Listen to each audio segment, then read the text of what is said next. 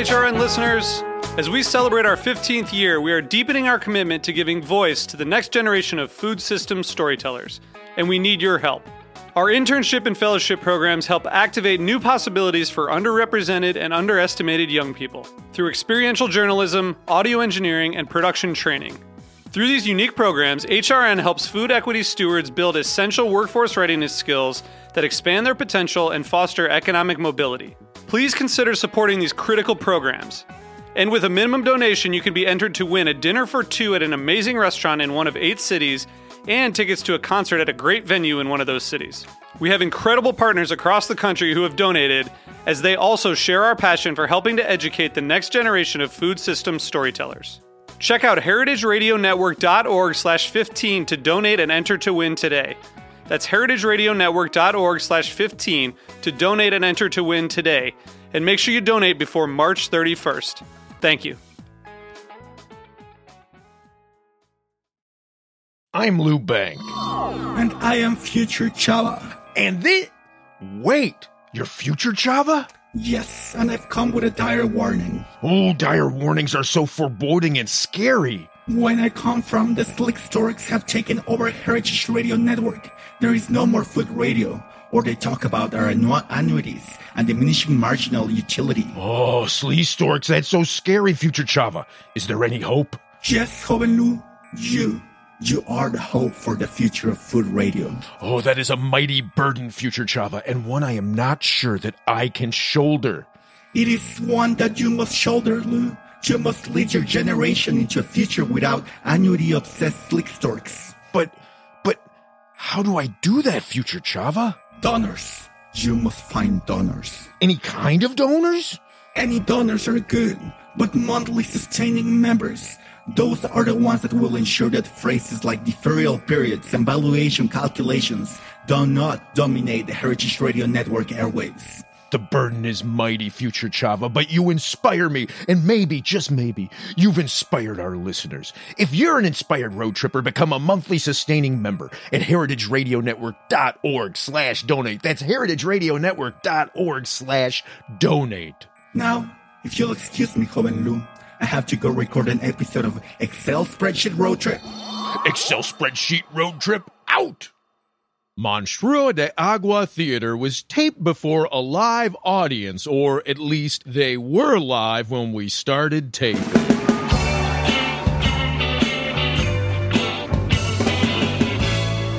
Thank you for meeting me, Lou. I know how busy you are. Oh, hey, Mayahuel. I'm happy to come to a bar to meet any god or demigod associated with the cultures of Central Mexico in the post classic era of pre Columbian Mesoamerican theology, especially when they say they're buying. So, agave spirits, I'm guessing? Actually, we're here about a beer. A beer? The goddess of Maguey wants a beer? Is that your version of a cleanse? Is that what passes for humor among you mortals now? Well, Chava would say no, but. Oh, Chava, do not speak to me about that infidel.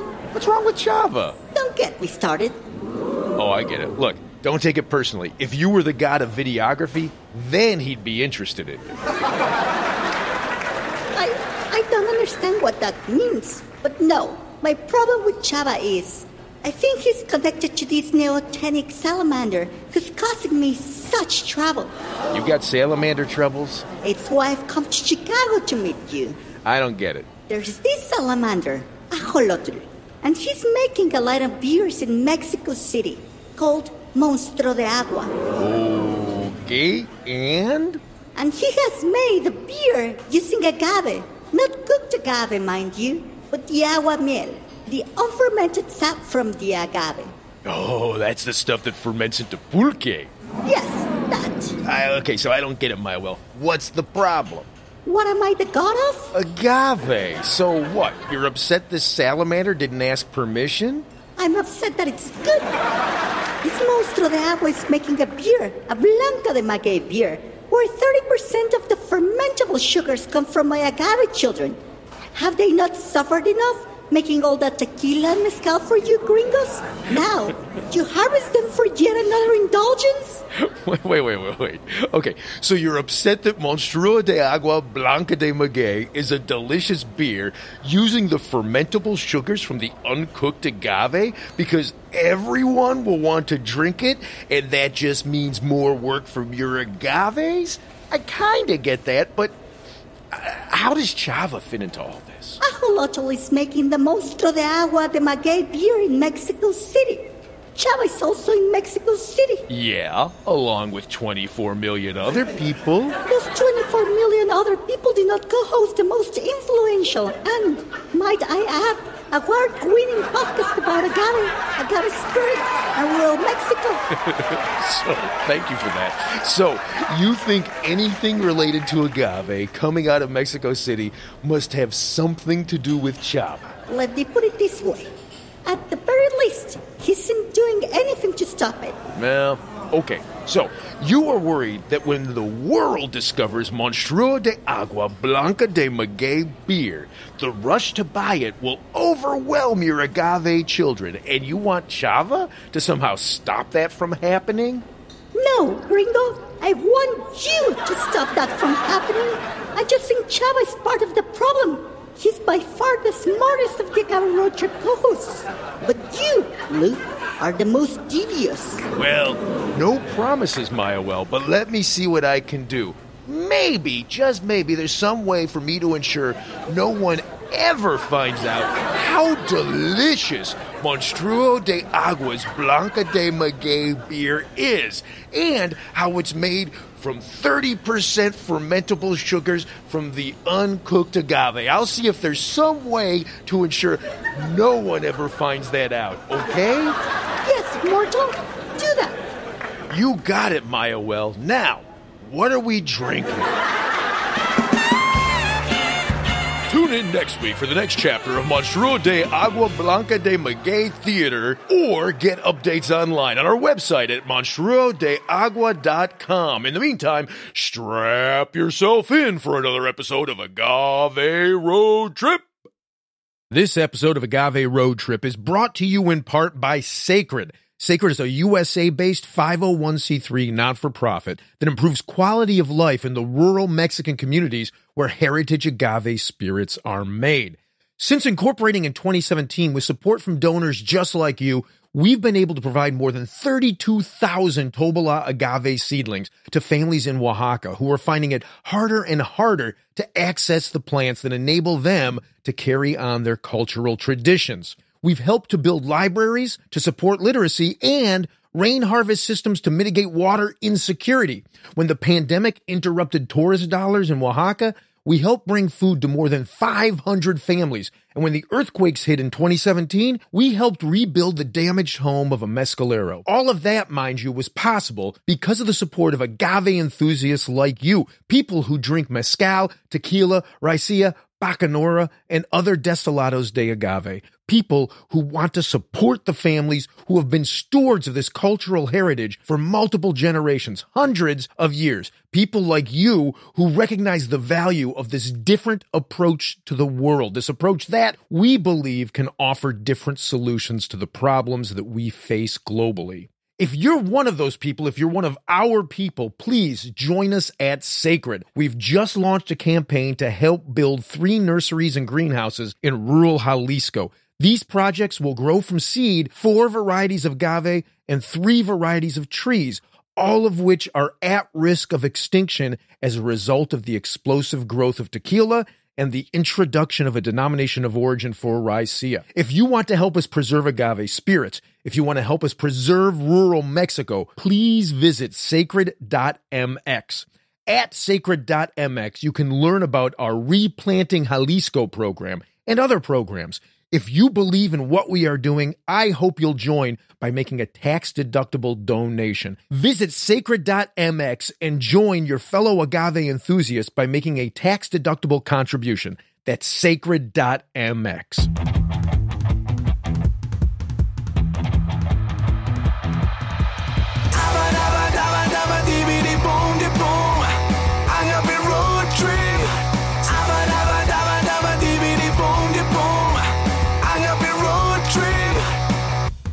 am Lou Bank. I am Chava Periban. And this here's Agave Road Trip, the podcast, award winning podcast that helps gringo bartenders better understand agave, agave spirits, rural Mexico. Today, Chava, we're going to talk about rural California. Is there such a thing? as rural California? Yeah, have no. California is really big. There's only a handful of cities. Oh, really? It's Yeah. not all LA. It's not all LA. No. I mean, LA's trying to make it all LA, but it's not all LA. No, what we're going to talk about, what we're going to talk about is they are making mezcal in California. Whoa, wait, wait, wait. You know? I, I think you mean agave spirits. well, of course. Isn't the same thing, Chava? Well, no. Uh, turns out, uh, which is actually it's a fascinating thing that we're going to revisit sometime soon. Uh, but mezcal is a denomination of origin. really? Uh, yes, it happens to be so. So it is restricted to certain geographical areas, uh, certain states in Mexico, certain municipalities. And so you can't even make it in everywhere in Mexico. Oh no, not in the Yucatan, not in uh, Estado de Mexico. Well, wait a minute. Not but in you Veracruz. can make it, Oh, people do it, do agave spirits in those places. but they can't call it mezcal. They cannot use the word mezcal in their on their labels. Okay, so we've got this uh, we got this friend Craig who's in California who Yeah. started this project years ago growing agave in California. Well, well, but the agave was there already. Oh, but he's planted since then. Yeah, yeah, but he, he saw agave there and now he planted more. Right, right. Okay. And so his dream was supplying agave to spirits brands in the USA so that they could make agave spirits using source material that wasn't just pre-processed agave syrup, agave nectar. Yeah, yeah, because but you have to explain that a little bit. The the people Okay. that are used that are making tequila or mezcal or agave spirits in the US, they usually import nectar like like disgusting extracted Ah, it's nectar. not disgusting. I, I, like it use that fine. word. Yeah, but they're they're but getting a syrup that's been made from the processed sugars of the agave. correct. Yeah. And he wanted them to be able to access fresh, beautiful agave. Right. So he started uh, started growing it, and now he's done a couple of production runs with a couple of different spirits companies where they've cooked the agave underground in a stone lined earthen Really? oven. Yeah, dude. Wow. He's doing it right, and uh, and and then it's been processed. You know, open air fermentation, done all that stuff with spirits producers in the USA. Do you have some here in your basement? I- You know, I don't. Oddly enough, I don't have any in my basement. I've tasted some, and it's delicious. And in fact, he's just now, as we're recording this in May of 2021. I don't know when it's going to run, uh, but as we're recording this, um, he's finishing another cooking, and he expects that this will be a large enough cook uh, that there will be enough spirits that he can actually ship some out to me. And uh, which species is he using? I, I want to say Blue Weber, but I wouldn't swear to it. Uh, yeah, but it's yeah, a tequilana kind of variety, Blue Weber Okay, variety. interesting, Yeah, interesting, yeah.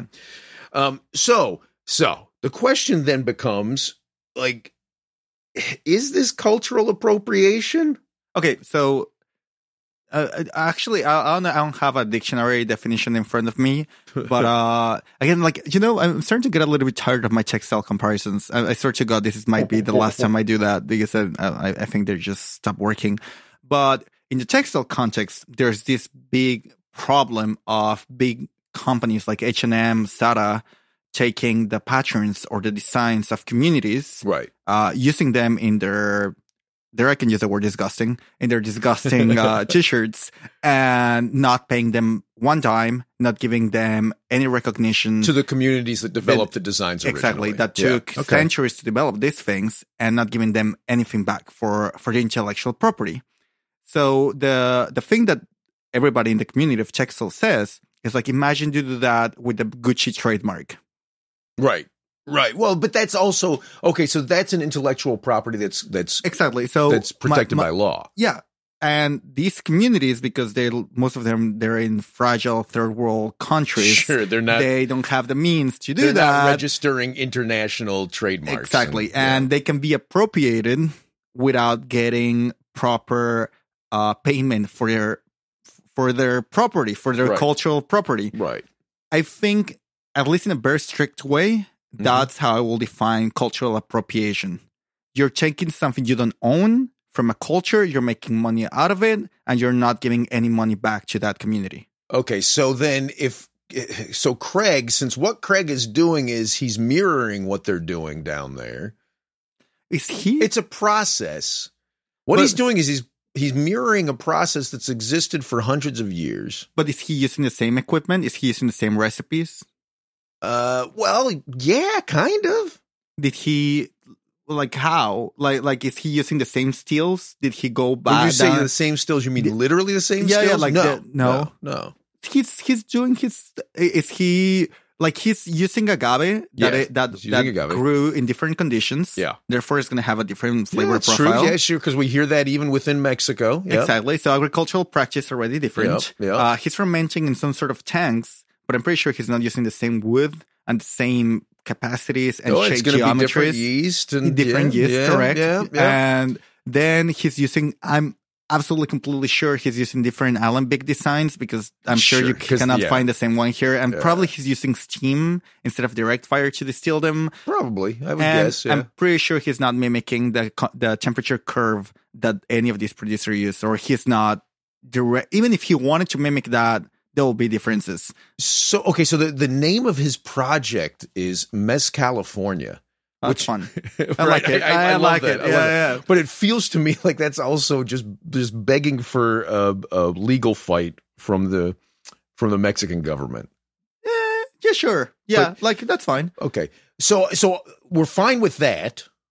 I I'm actually more than fine with that. I love the idea, frankly. But why, why wouldn't but we be fine with that for cultural appropriation purposes or uh... I just wanted to have the conversation with you because I feel like you and I may agree on stuff, but that doesn't mean that everybody listening understands what the okay, situation. okay. So anyway, so then there's this other project going on in Texas um, where this producer is creating a Sotol, Mm-hmm. calling it Sotol, um, and then is also telling a story about how Sotol is ingrained in the history of the state of Texas. okay this might be shocking for you Yeah, don't fall down yeah. but uh, i believe a good portion of the united states used to belong to mexico Oh, what some of the best portions of the United States. used to belong yeah, to yeah. not that long ago Sure, fair, sure. so in, the, uh, in the grand scheme of things, yeah, yeah, yeah. well not even the grand scheme of things like in in, in the like not not that long ago scheme of things. But uh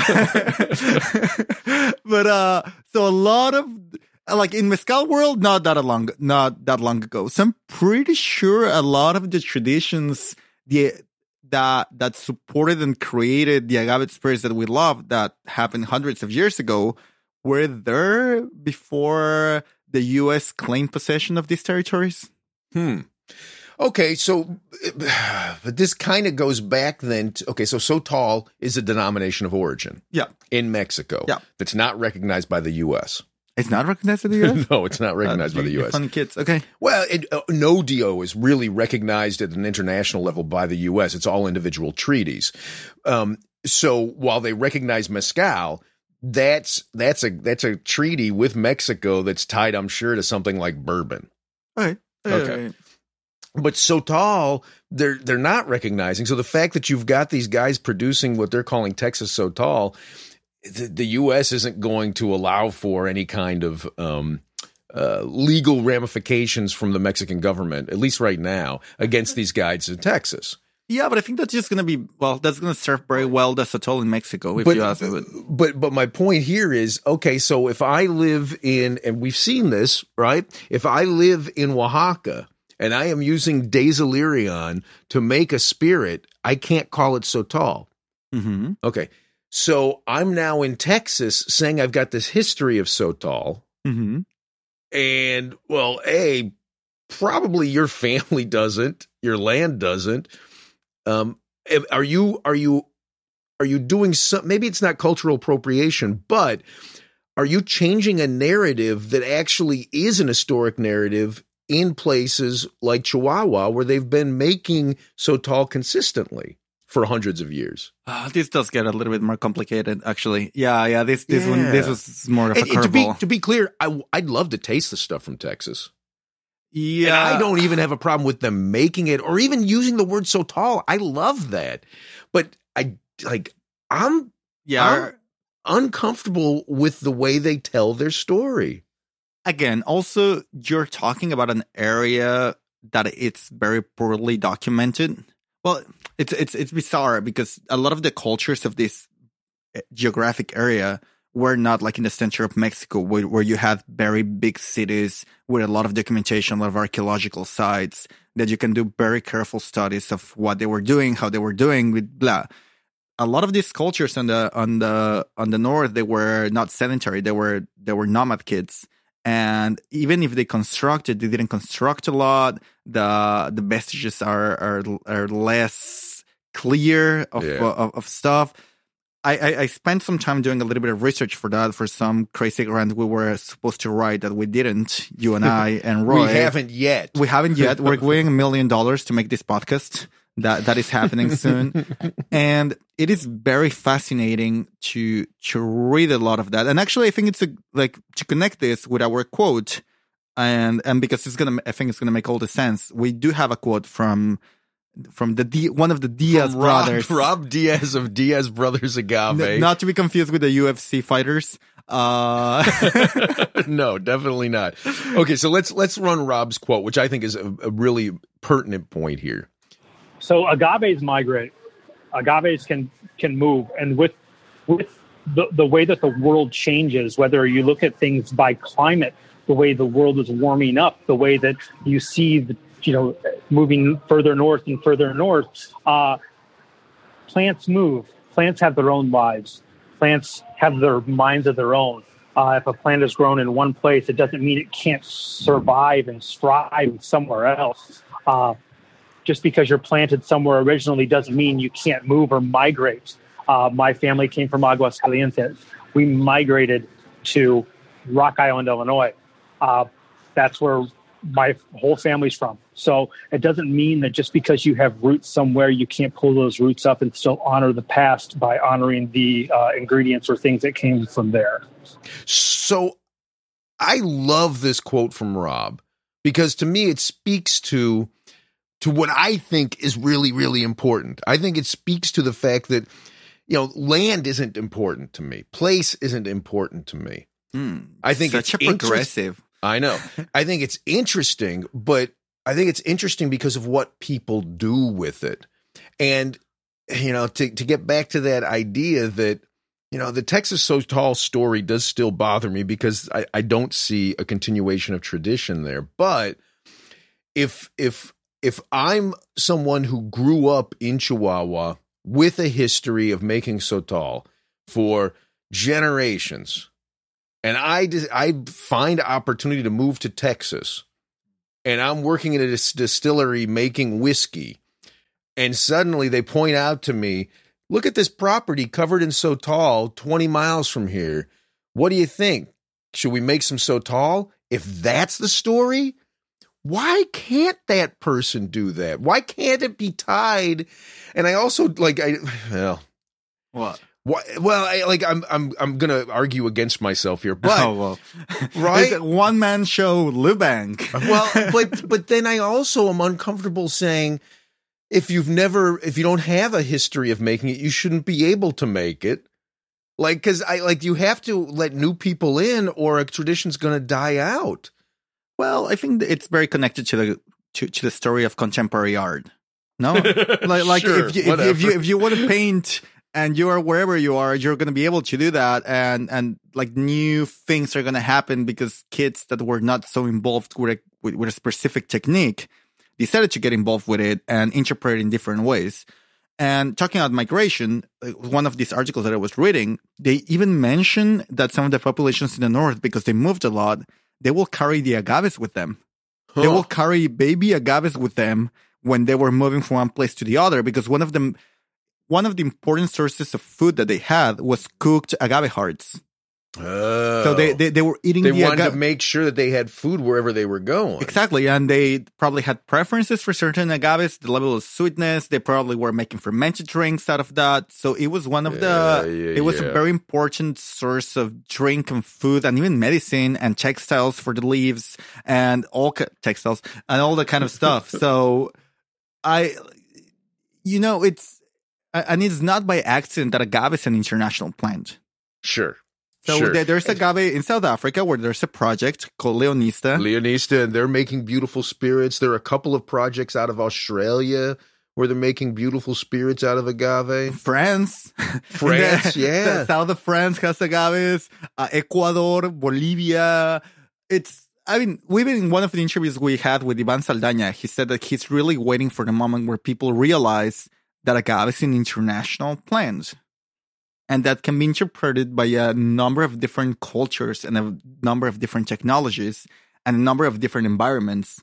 And that's just going to make this category, it's already crazy diverse. It's already the most diverse category in spirits in the planet. And it's just about to explode. Yeah, I hope so. Okay, so so do do we have a conclusion? I think we have a conclusion to this one actually. Well, like, yes, we welcome you all. Yeah, yeah, I very much I very much want to taste everybody's agave spirits everywhere. Very much want to. And I frankly would love them to be called mezcal. But that's not going to happen cuz that bullet's already left the chamber. Yeah. Sorry, Lou. Okay, that's a wrap, Chava. Adios. Hasta pronto. This has been Agave Road Trip, the podcast that helps gringo bartenders learn about agave spirits. Your hosts are Lou Bank and Chava Periban. Sound engineering by Roy Sierra. Theme song performed by Gabriel Oliveira and Mark Rico. Sign up to become a road tripper and listen to more episodes at agaveroadtrip.com. If you enjoyed this podcast, please let us know. And if you hated it, recommend it to your enemies. You can also find us on Facebook and Instagram. Lou is in charge of our social media, so if he happens to sound like an old man, forgive him. He is one. Agave Road Trip is a production of 10 Angry Pitbulls, Inc. Agave Road Trip is powered by Simplecast. Thank you for listening to Heritage Radio Network.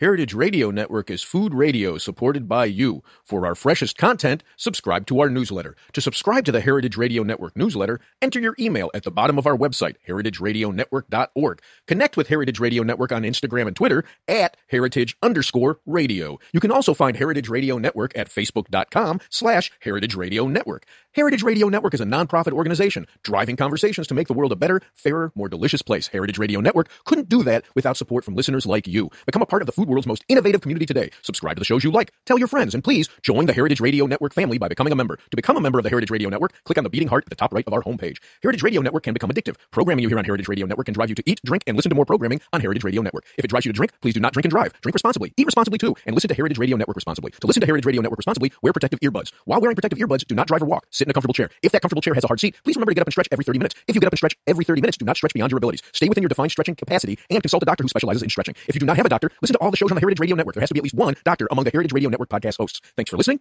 Agave Road Trip out.